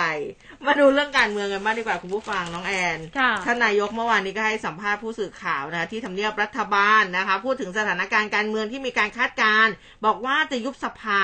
ท่านนายกบอกว่าก็ติดตามมาตลอดนะเรื่องการเมืองแล้วก็ต้องวิเคราะห์สถานการณ์ พร้อมกับปรึกษาหารือผู้ที่เกี่ยวข้องทุกคนไม่ใช่ ท่านตัดสินใจแต่เพียงผู้เดียว แล้วก็ต้องตัดสินใจบนพื้นฐานของข้อมูลที่มีอยู่ บอกว่าตอนนี้ยังไม่มีอะไรแต่ว่าสิ่งสำคัญที่สุดก็คือ รัฐบาลเนี่ยต้องทำงานให้ได้ การเมืองก็ว่ากันทางการเมืองต่อไปนะเรื่องการอภิปรายม .152 รัฐบาลเตรียมความพร้อมไว้แล้วเหมือนกัน แล้วก็ไม่มีการขอต่อรองเก้าอี้รัฐมนตรีจากกลุ่ม 21 สสที่ถูกขับออกจากพปชรนะคะ แล้วก็ไม่ได้อยู่ในแนวทางที่ต้องทำตอนนี้ ทีนี้เมื่อถามถึงการเลือกตั้งซ่อมเขต 9 แล้วก็การเลือกตั้งซ่อมที่ผ่านมาพปชรแพ้ แสดงว่ารัฐบาลโดยเฉพาะทนายกเนี่ยอยู่ในช่วงขาลงหรือไม่ทนายกบอกว่า อันนี้ก็เป็นเรื่องของการเลือกตั้งซ่อมเขตไปนะ ประเทศเรามีกี่เขตล่ะ มันจะแพ้เขตสองเขตก็เป็นเรื่องแพ้ชนะว่ากันไปตามความนิยมของประชาชน และผมไม่รู้ขาลงขาขึ้น ผมก็เหมือนคนขึ้นบันไดขึ้นลงบันไดทุกวันนี่แหละ ทุกอย่างขึ้นอยู่กับการทำงานมากกว่า ส่วนการเมืองก็คือการเมือง ในส่วนของพปชรก็ให้กำลังใจกัน ทราบว่าทุกคนทุกพักทำงานไม่ง่ายนักในการเมืองขณะนี้ ผมเองเนี่ยนะคะก็พยายามทำให้ทุกฝ่ายเกิดความเข้าใจซึ่งกันและกันโดยเฉพาะพักร่วมรัฐบาลนะก็บอกว่ายืนยันว่าไม่มีอะไร ทีนี้พอถามว่าจะประสานงานกับทางพักเศรษฐกิจไทยอะไรยังไง เพื่อรักษาเสถียรภาพของรัฐบาลท่านนายกบอกว่าเป็นการประสานงานนะคะโดยพักการเมืองและพักร่วมรัฐบาลกันอยู่แล้ว เพื่อให้ผ่านพ้นช่วงเวลาวิกฤตนี้ไปก่อน ที่ร้อยเอกธรรมนัฐโพสต์นะบอกว่าศัตรูของศัตรูคือมิตร ใครพูดอะไรก็ได้ ตนไม่ใช่คนเจ้าคารม แต่ใครพูดอะไรก็ฟังไว้ แล้วก็พักเศรษฐกิจไทยก็อยู่ร่วมรัฐบาลอยู่แล้วใช่หรือไม่พลเอกประวิตรวงษ์สุวรรณหัวหน้าพักพปชรนะก็บอกว่าเขาร่วมรัฐบาล แต่ตอนนี้ยังไม่ได้ปรับพรมสถานการณ์ก็ยังไม่มีความจำเป็น และยังไม่คิดถึงว่าจะต้องไปเป็นหัวหน้าพักพปชรเอง ก็ยังเชื่อมั่นว่าประชาชนส่วนใหญ่ก็ยังเข้าใจอยู่ ถ้ามีการเลือกตั้งใหญ่ก็ค่อยว่ากันอีกครั้งหนึ่ง ค่ะอืมอืม การเมืองนี่ก็ยังร้อนแรงต่อถูกเนื่ต้องเลยนะในหคะลายประเด็นเลยค่ะ ใช่ค่ะ แต่ว่าเราต้องจับตาที่พักพลังประชารัฐอืมเมื่อวานเนี่ยก็มีสสลาออกกันไปนะคะอืมมีสมาชิกพรรคลาออกกันไป รวมไปถึงมีความเคลื่อนไหวของสสที่ถูกขับออกไปด้วยว่าค่ะจะไปร่วมงานกับพรรคเศรษฐกิจไทยหรือไม่อืมแต่ว่าที่แน่ๆเนี่ยมีท่านหนึ่งยื่นลาออกแล้วนะคะ ก็คือพลเอกวิเทพหัสดินณถูกต้องอยุธยาค่ะค่ะ ท่านก็ได้โพสต์ข้อความผ่านทาง Facebook ว่ากราบขออนุญาตพลเอกประวิตรวงษ์สุวรรณหัวหน้าพักพลังประชารัฐค่ะ ลาออกจากตำแหน่งประธานยุทธศาสตร์พักเพื่อไปรับหน้าที่หัวหน้าพักเศรษฐกิจไทยนะคะ แล้วก็ยืนยันว่าจะสานต่อนโยบายของพลเอกประวิตรที่เคารพรักมาตลอดด้วยอืมในการมาเป็นเบื้องหน้าครั้งนี้ค่ะ เพื่อต้องการช่วยเหลือประชาชนพัฒนาประเทศ แล้วก็แก้ไขปัญหาเศรษฐกิจด้วย แล้วมีตอนหนึ่งในการโพสต์นะคะ ที่บอกว่าไม่ว่าจะอยู่จุดไหนก็ยังคงเจตนารมณ์เดิม ขอให้ประชาชนข้าราชการเจ้าหน้าที่ทุกฝ่าย ผู้บริหารประเทศทุกระดับวางโมหะโทสะการแบ่งแยกความขัดแย้งลงค่ะ แล้วก็พลเอกวิทย์ก็บอกด้วยนะคะว่าได้ยื่นใบลาออกไปกับพลเอกประวิทย์เป็นที่เรียบร้อยแล้ว แล้วก็พลเอกประวิทย์เนี่ยรับทราบอย่างอารมณ์ดีไม่ได้ว่าอะไรอืมโดยก็จะไปเป็นหัวหน้าพักเศรษฐกิจไทย และจะมีการประชุมเร็วๆนี้นะคะ ทั้งนี้ค่ะก็เมื่อมีการโพสต์ข้อความที่บอกว่าได้กราบลาพลเอกประวิทย์หลังจากนั้นเนี่ยพลเอกวิทย์ก็ลบข้อความตรงนั้นออกไปนะคะอืมนอกเหนือจากพลเอกวิทย์แล้วค่ะ ก็ยังมีไผ่ลิกนะคะค่ะก็จะไปสังกัดพักเศรษฐกิจไทยด้วยเช่นเดียวกันค่ะอืมนอกจากคุณไผ่ลิกแล้วเนี่ยก็จะมีสส 18 คนเข้าเป็นสมาชิกเป็นที่เรียบร้อยแล้วนะคะ อันนี้ก็เป็น 18 คนที่อยู่ในความเคลื่อนไหวของสสที่ถูกขับออกจากพักพลังประชารัฐด้วย ส่วนตัวค่ะคุณไผ่ลิกบอกว่าไม่กังวลกับการร้องเรียนกระบวนการขับออกจากพักว่าอาจจะไม่ถูกต้อง เพราะมองว่าน่าจะถูกต้องแล้วก็จบแล้วนะคะ ส่วนพักเศรษฐกิจไทยจะเป็นฝ่ายรัฐบาลหรือฝ่ายค้าน อันนี้หลายคนก็สงสัยค่ะ คุณไพลีกบอกว่าอาจจะต้องรอฟังความชี้แจงจากร้อยเอกธรรมนัฐพรหมเผ่านะคะ ว่าก็จะเป็นความชัดเจนจบไปทีเดียว ว่าจะเป็นพัก เศรษฐอ่าพักเศรษฐกิจไทยนั้นจะเป็นพักร่วมรัฐบาลหรือเปล่า จะเป็นฝ่ายค้านหรือเปล่า และจะยังคงสนับสนุนพลเอกประยุทธ์หรือไม่นะคะ ก็คาดว่าเร็วๆนี้ร้อยเอกธรรมนัฐนั้นจะชี้แจงค่ะ แล้วก็ยอมรับว่ามีหลายพักการเมืองที่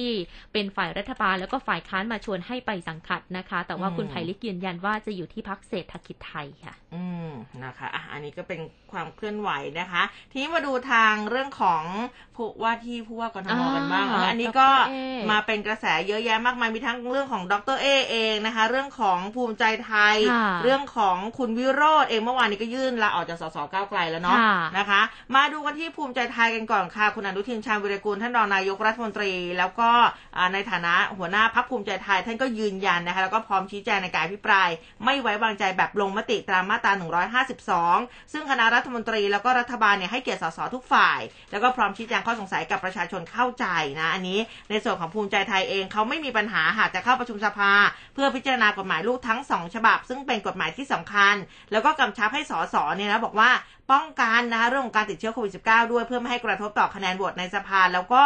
ย้ำนะบอกว่าภูมิใจไทยจะไม่ส่งผู้สมัครผู้ว่ากทม เพราะไม่ใช่พื้นที่ที่มีฐานเสียง แต่ก็พร้อมที่จะดูแลประชาชนในทุกพื้นที่เออค่ะอันนี้ภูมิใจไทยนะ แต่ว่าอย่างอีกหนึ่งคนเนี่ยที่มาแน่ ๆ มาแบบเต็มๆเลยก็คือคุณวิโรจน์ค่ะเขามาแรงมาเต็มจริง ๆนะคะ ซึ่งเมื่อวานนี้แถลงนะหลังยื่นหนังสือลาออกจากตำแหน่งสสเพื่อที่จะเตรียมลงสมัครรับเลือกผู้ว่าราชการกรุงเทพมหานคร ซึ่งก็มีไทม์ไลน์เลือกตั้งในเดือนพฤษภาคมนะคะ ก็บอกว่าถือเป็นความท้าทายใหม่ที่เขาต้องพิสูจน์บทบาท การบริหารงานกรุงเทพมหานครร่วมกับผู้สมัครรับเลือกตั้งสกของพรรค ซึ่งกทมก็เปรียบเสมือนสำนักงานใหญ่นะที่ต้องการคนเนี่ยที่จะเข้ามาจัดการดูแลผู้ที่อยู่อาศัย แล้วก็ตั้งแต่วันนี้นะคะ 4 กุมภาพันธ์เนี่ยจะทำงานร่วมกับผู้สมัครรับเลือกตั้งสกของพรรคโดยตอนนี้กำลังเร่งสรุปนโยบายเพื่อผลักดันให้เป็นรูปธรรมไม่เกิน 10 ด้าน นะให้มีประสิทธิภาพแล้วก็หวังว่าประชาชนจะให้การสนับสนุนจากผลงานในฐานะสสที่ผ่านมา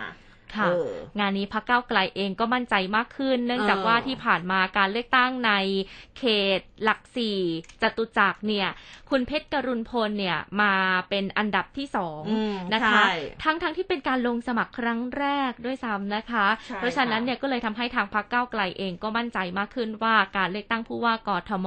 ในครั้งนี้มาแรงแน่นอน แล้วก็คาดหวังว่าจะได้รับความไว้วางใจจากชาวกรุงเทพ โดยเฉพาะกลุ่มคนรุ่นใหม่อะนะคะค่ะแต่ในส่วนของดรเอ สุชัชวีสุวรรณสวัสดิ์เนี่ยเมื่อวานนี้งานหนักนิดนึงนะไม่รู้ว่าจะเป็นการถูกสกัดขาหรือเปล่านะคะค่ะเพราะว่าทางกรรมาธิการป้องกันและปราบปรามการทุจริตและประพฤติมิชอบค่ะ เขาก็จะมีการเดินหน้าสอบดรเอ เกี่ยวกับเรื่องของการร่ำรวยผิดปกตินะคะอืมเขาตั้งข้อสังเกตค่ะว่าเมื่อครั้งที่ดำรงตำแหน่งอธิการบดีสจลเนี่ยเมื่อปี 59 ยื่นบัญชีทรัพย์สินไว้ 44 ล้านบาทแต่พอมาปี 61 ค่ะดำรงตำแหน่งครบ 3 ปียื่นบัญชีอีกครั้งมีทรัพย์สินเพิ่มขึ้น 74 ล้านบาท แล้วก็ยื่นครั้งล่าสุดปี 64 พบว่ามีทรัพย์สิน 342 ล้านบาท เพิ่มขึ้นอย่างผิดปกติค่ะอืมแล้วก็มีหลายอย่างที่น่าสนใจอย่างอัตราเงินเดือนเบี้ยประชุมหลายล้านบาทนะคะ แล้วก็มีที่ดินของมารดาที่โอนให้ดรเอแล้วก็ภรรยาที่มีมูลค่าที่สูงมาก ประกอบกับมีการร้องมาด้วยว่าให้ตรวจสอบนะคะขณะที่ทางดรเอเองค่ะ ก็ออกมาบอกในขณะที่ลงพื้นที่ไปเมื่อวานนี้ก็บอกค่ะว่ามั่นใจนะคะ แล้วก็พร้อมที่จะให้ตรวจสอบที่ผ่านมาเนี่ยก่อนที่จะมาดำรงอ่ามาเป็นผู้สมัครผู้ว่ากทมเนี่ยดำรงตำแหน่งเป็นอธิการบดีของสจลนะคะทำทุกอย่างอย่างถูกต้องมแล้วก็ไม่เคยทำความผิดนะคะ ตนก็เคยถูกปปช สตงแล้วก็หน่วยงานอื่นๆเนี่ยตรวจสอบตลอดเวลาอยู่แล้ว ดังนั้นเมื่อตนตัดสินใจเดินทางเข้าเส้นทางการเมือง ก็ต้องมีความพร้อม และกล้ารับการตรวจสอบอยู่ตลอดค่ะ ถ้าหากว่าเราย้อนไปดูทรัพย์สินของดรเอค่ะนะคะว่าเขามีทรัพย์สินอะไรบ้างเมื่อช่วงธันวาคมที่ผ่านมาก็เพิ่งจะมีการเปิดบัญชีไปเองนะคะ คือตอนนี้เนี่ยดรเอมีกับผู้ภรรยานะคะ ก็จะมีบุตรที่ยังไม่บรรลุนิติภาวะด้วยอืมมีทรัพย์สินรวมกัน 342 ล้านบาท มีหนี้สินทั้งสิ้น 35 ล้านบาทค่ะอืมอันนี้คร่าวๆนะคะ เป็นทรัพย์สินของดรเอเนี่ย 141 ล้านบาท แยกเป็นเงินสด 1 0 0 0 0แบาท เงินฝาก 9 บัญชี 5 ล้านบาทอืมเงินลงทุนหุ้นต่างๆ 19 ล้านบาท ที่ดินด้วยนะคะที่สมุทรปราการ 32.1 ล้าน แล้วก็มีอาคารพาณิชย์ต่างๆ มีโรงเรือนสิ่งปลูกสร้างรวม 65 ล้านบาทค่ะ แต่ว่าดรเอมีอ่ารายรับจากสิทธิและสัมปทาน 8 ล้านบาทค่ะ แล้วก็มีลิขสิทธิ์หนังสือคำขอสิทธิบัตรหลายรายการนะคะ แล้วก็แจ้งว่ามีรายได้ประมาณ 18 ล้านบาทต่อปี เป็นเงินเดือนเงินประจำตำแหน่งเบี้ยประชุมโบนัสอืมขายหนังสือลิขสิทธิ์แล้วก็สอนพิเศษค่ะอืมซึ่งดรเอเนี่ยเขาก็เป็นนักลงทุนด้วยนะคะค่ะอืมก็มีลงทุนหุ้นต่างๆ ตั้ง 19 ล้านบาทโอ้เนี่ยโหบ้านดรเอนี่เขาบอกว่าเหมือนเป็นศูนย์บัญชาการเขาเรียกว่าอะไรโอ้อนะลังการงานเอสอร้างใช่ เพราะว่าแบบดูทันสมัยแล้วก็เป็นแบบถ้าใครดูหนังมาเวลอะค่ะเขาบอกประมาณนั้นเลย โอ้โห ก็ท่านเป็นวิศวกรเอเนออะใช่คือบ้านก็แบบเก๋ๆเคยดูรายการเหมือนกันค่ะเออนะคะ ก็อืมแต่ว่าช่วงนี้ก็หนักหน่อยนะค่ะเออก็เข้าสู่วงการการเมืองก็แบบนี้อะนะคะถูกต้องอืมนะคะอะเวลายังพอเหลืออีกสักสามนาทีนะคะ มาดูอ่าความคืบหน้านะจริงๆอุ้มมีเรื่องของอ่า ความคืบหน้าอาการของพยาบาลน้องอุ้มนะนะคะ ก็เป็น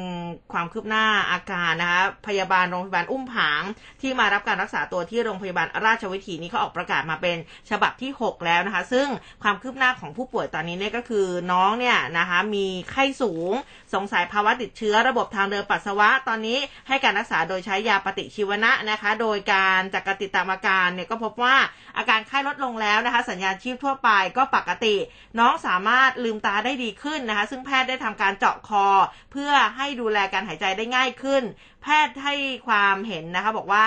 ยังคงต้องสังเกตอาการอย่างใกล้ชิดต่อเนื่องแล้วก็จะประเมินอาการทางสมองเป็นระยะต่อไปนะก็ส่งกำลังใจให้กับน้องด้วยเพราะว่าเออนะมันก็เป็นเหตุการณ์ที่ไม่ได้อยากให้มีใครเกิดขึ้นค่ะอืมนะคะ แต่เมื่อวานนี้เนี่ยถ้าหากว่าพูดถึงเหตุการณ์เหตุการณ์ที่เกิดขึ้นที่ทางม้าลายอ่านะคะ ก็มีทางรองผู้บัญชาการตำรวจนครบาลพค่ะร้อมกับกรุงเทพมหานครก็เดินทางลงพื้นที่ไปที่หน้า โรงพยาบาลสถาบันไตรภูมิราชนครินทร์นะคะค่ะแล้วก็มีการปรับปรุงไปที่เรียบร้อยแล้วล่ะ อย่างที่เราเห็นในหน้าข่าวว่าอืมขยายช่องทางทางม้าลายให้ใหญ่ขึ้น กว้างขึ้น แล้วก็ทาสีแดงทับเพื่อให้สังเกตเห็นได้ชัดนะคะทั้งนี้ค่ะผู้ว่าก็จะมีการสั่งสำรวจทางม้าลาย ทั่วกรุงเทพมหานครอืมนะคะ ก็จะมีการปรับปรุง อย่างเช่นการทาสีแดง การติดตั้งสัญญาณไฟจราจรนะคะ แบบปุ่มกดนะคะ อย่างที่อืมเราก็เห็นกันทั่วไปค่ะถ้าหากว่าคนจะข้ามก็กดปุ่มเพื่อให้เป็นไฟแดงอืมเนาะคนจะได้อ่ารถจะได้หยุดให้เราข้ามด้วย แล้วก็จะมีกล้องตรวจจับผู้กระทำผิดด้วยกล้อง AI ด้วยนะคะ ถ้าหากว่าพบเห็นว่าใครไม่หยุดรถ ให้กับผู้ที่จะข้ามถนนอืมแล้วก็มีการขับรถทับทางม้าลายเนี่ยมีโทษปรับด้วยนะคะค่ะอืมก็ต้องระมัดระวังกันด้วย เพื่อที่จะสร้างวินัยการจราจรค่ะ แต่คราวนี้เนี่ยที่น่าสนใจอีกอย่างหนึ่งก็คือ พอมีเรื่องของทางม้าลายออกมาค่ะ ก็มีนักศึกษาของจุฬาลงกรณ์มหาวิทยาลัยนะคะเขาก็จัดทำการของสถาบันสถาปัตยกรรมศาสตร์จุฬาร่วมกับสำนักงานจัดการทรัพย์สินจุฬาค่ะ จัดทำสามมิติการใช่ไหมใช่ใช่เป็นอืมทางม้าลาย 3D coursework นะคะเอ่อ coursework ค่ะ ถ้าหากว่าเห็นภาพเนี่ย โอ้โห ตื่นตาตื่นใจเหมือนกันนะคะ เป็นแบบ 3D จริง ๆ เป็นแบบสามมิติเลยบางคนอาจจะตกใจหรือเปล่าใช่ใช่โอ้ยเป็นคำแรกที่แอนพูดเลยเหมือนกันว่า ถ้าในฐานะคนเดินเอง ข้ามถนนเองหรือว่าคนเดินอาจจะไม่เท่าไหร่แต่คนที่ขับรถเนี่ยเนี่ยจะตกใจหรือเปล่า เพราะว่าเออพอมันเป็น 3D อะค่ะ ก็เหมือนเขาจะมีลักษณะคล้ายๆ ไม่แน่ใจนะ เพราะว่า ภาพที่ถ่ายมาในภาพข่าวเนี่ยอืมเราจะเห็นด้านข้างมพอเห็นด้านข้างเราก็จะเห็นเลยมันเหมือนมีเนินขึ้นไปใช่แต่ถ้าหากว่าเราเป็นคนขับรถที่อยู่ในทางตรงอืมมันเป็นเรื่องของการการมองตาใช่มเป็นมุมเนาะมุมมองเป็นมุมมองใช่ไม่รู้ว่าถ้าหากว่าขับมาทางตรงเราจะเห็นภาพเป็นแบบไหนอืมเนาะมันคือมองแล้วเหมือนเป็นการขับขึ้นเนิน แต่จริงๆก็คือเป็นทางลาดปกติแหละก็มันมีการศึกษาเออใช่มใช่เขาศึกษากันอยู่ว่า ถ้าหากว่าทำทางม้าลายเป็นสามมิติแบบนี้ จะสามารถลดอุบัติเหตุได้จริง ๆ หรือเปล่าเออถ้าหากนะคะว่าทำได้เนี่ย ทางกทมก็สนใจที่อยากจะเอามาทำอืมนะคะก็ยังคุยกับภูเบศอยู่เลยว่า สมมติว่าเอาไปทำตรงแบบว่าทางข้ามไปโรงเรียน ถ้าเป็นแบบค่ะเด็กๆอนุบาลเนี่ยก็แบบเป็นสวนสัตว์อ่าเออ อะไรแบบนี้ก็ชมนกชมไม้กันไปเพราะคือยังไงก็ต้องหยุดอยู่แล้วน่ารักนะคะเออมันก็คือข้อดีมันก็มีแหละแต่ข้อเสียมันก็มีเหมือนกัน ก็ต้องไปดูว่าจะยังอะไรมันมากน้อยยังไง ก็ต้องแก้กันทุกวิถีทางอืมเนาะด้วยอ่าภูมิทัศน์ก็ต้องทำการแก้ไขในสภาพต่างๆ ก็ต้องทำแต่ที่แน่ ๆ เนี่ย เรื่องของวินัยจราจรเป็นอัสิ่นงนี้ที่สำคัญสำคัญที่สุดนะคะถูกต้องค่ะอืมเอาละค่ะ มองเวลาแล้วตอนนี้เดี๋ยวไปพักกันสักครู่หนึ่งนะคะ กลับมามาดูสภาพอากาศในวันนี้กันบ้างว่าเป็นอย่างไรกับสายฟ้าพยากรณ์ค่ะ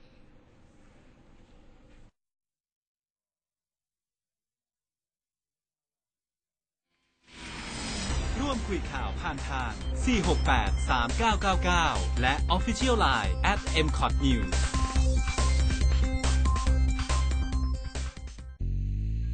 คุณกำลังฟัง คลื่นข่าว m c o t News FM 100.5 รู้ทัน รู้ลึก รู้จริง รู้ทุกสิ่งที่เป็นข่าว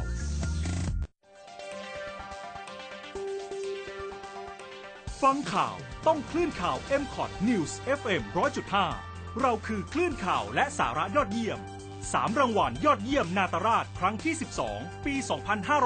2563 และได้รับการจัดอันดับความไว้วางใจในแบรนด์ เป็นอันดับหนึ่งในกลุ่มสื่อวิทยุ จากผลสำรวจ Digital News Report 2021 คลื่นข่าว m c o t News รู้ทัน รู้ลึก รู้จริง รู้ทุกสิ่งที่เป็นข่าว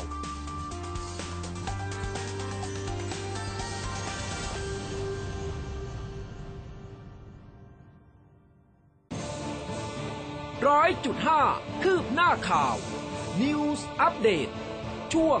ข่าวหน้าหนึ่ง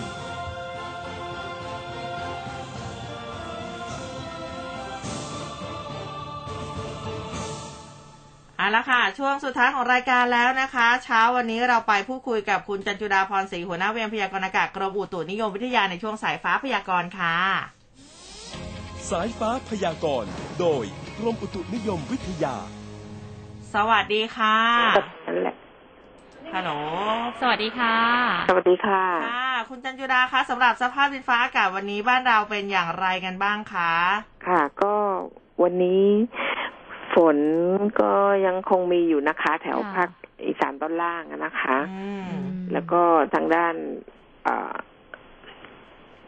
ทางด้านที่ภาคเหนือนะคะอืมวันนี้เป็นต้นไปนะคะ ก็ช่วงบ่ายเป็นต้นไปนะคะ ก็จะ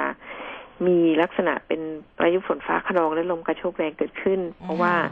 มีคลื่นกระแสลมฝ่ายตะวันตกนะคะ เคลื่อนเข้ามาปกคลุมภาคเหนือนะคะอืมดังนั้นวันนี้ก็ให้ประชาชนบริเวณภาคเหนือนะคะ ตอนบนไม่ว่าจะเป็นเชียงใหม่ เชียงรายแม่ฮ่องสอนนะคะ แล้วก็พะเยา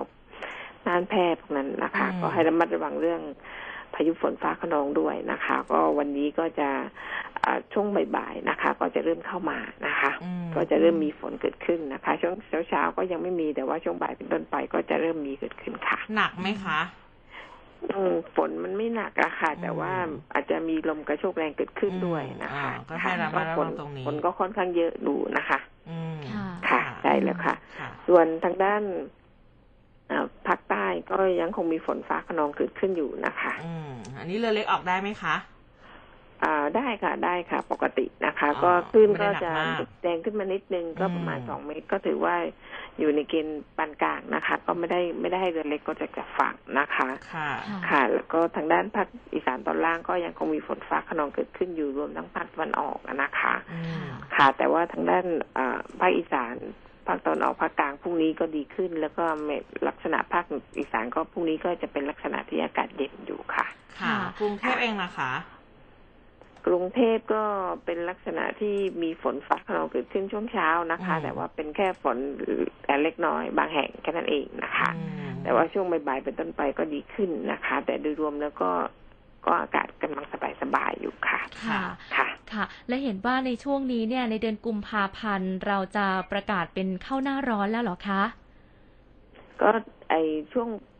ช่วงนี้นะคะ เป็นลักษณะที่ช่วงปรับเปลี่ยนฤดูค่ะอืมนะคะจากฤดู หนาวเป็นฤดูร้อนนะคะอืมช่วงสัปดาห์นี้กับสัปดาห์หน้าก็ช่วงเป็นลักษณะช่วงปรับเปลี่ยนฤดูอยู่นะคะ ช่วงรอยต่อนะคะ แต่ว่าจะประกาศเข้าหน้าร้อนเมื่อไหร่ก็อาจจะเป็นวีคที่สามประมาณนั้นนะคะอืมว่าจากทฤษฎีแล้วก็ประมาณอ่าวันที่สิบห้านะคะค่ะที่ว่าจะเป็นลักษณะที่เข้าสู่ฤดูร้อน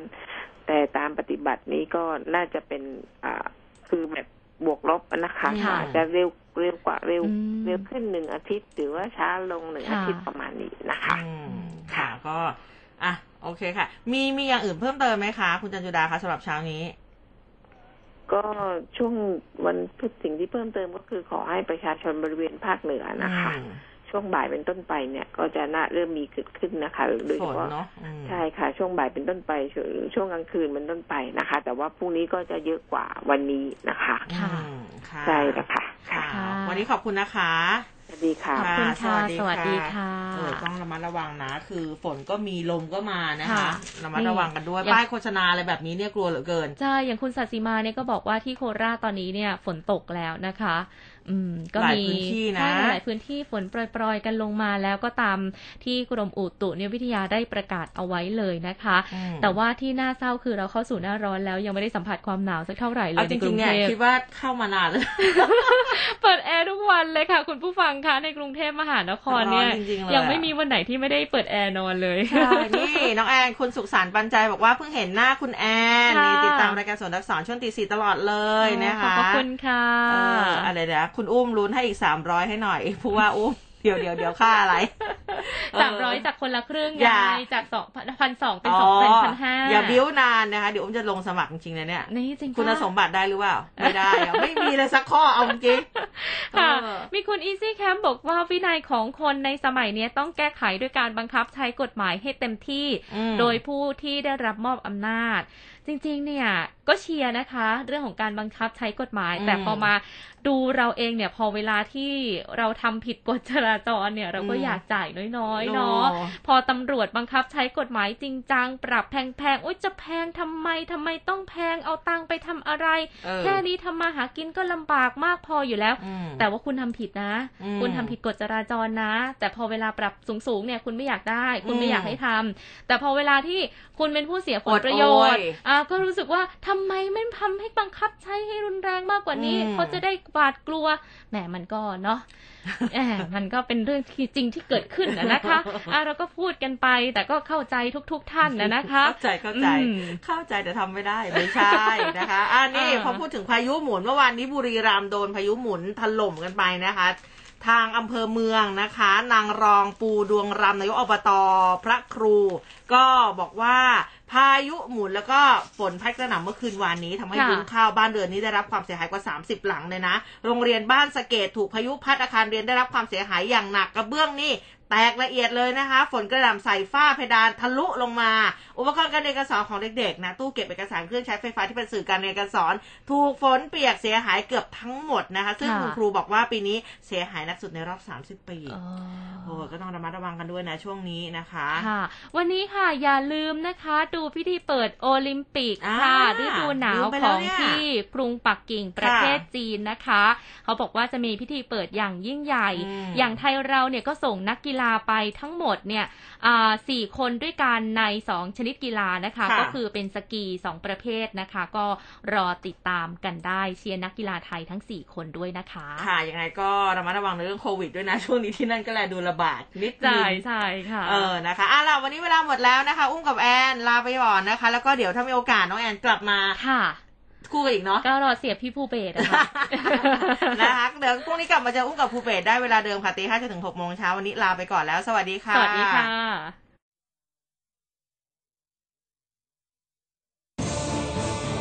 ร้อยจุดห้าคืบหน้าข่าว News อัปเดตช่วงข่าวหน้าหนึ่ง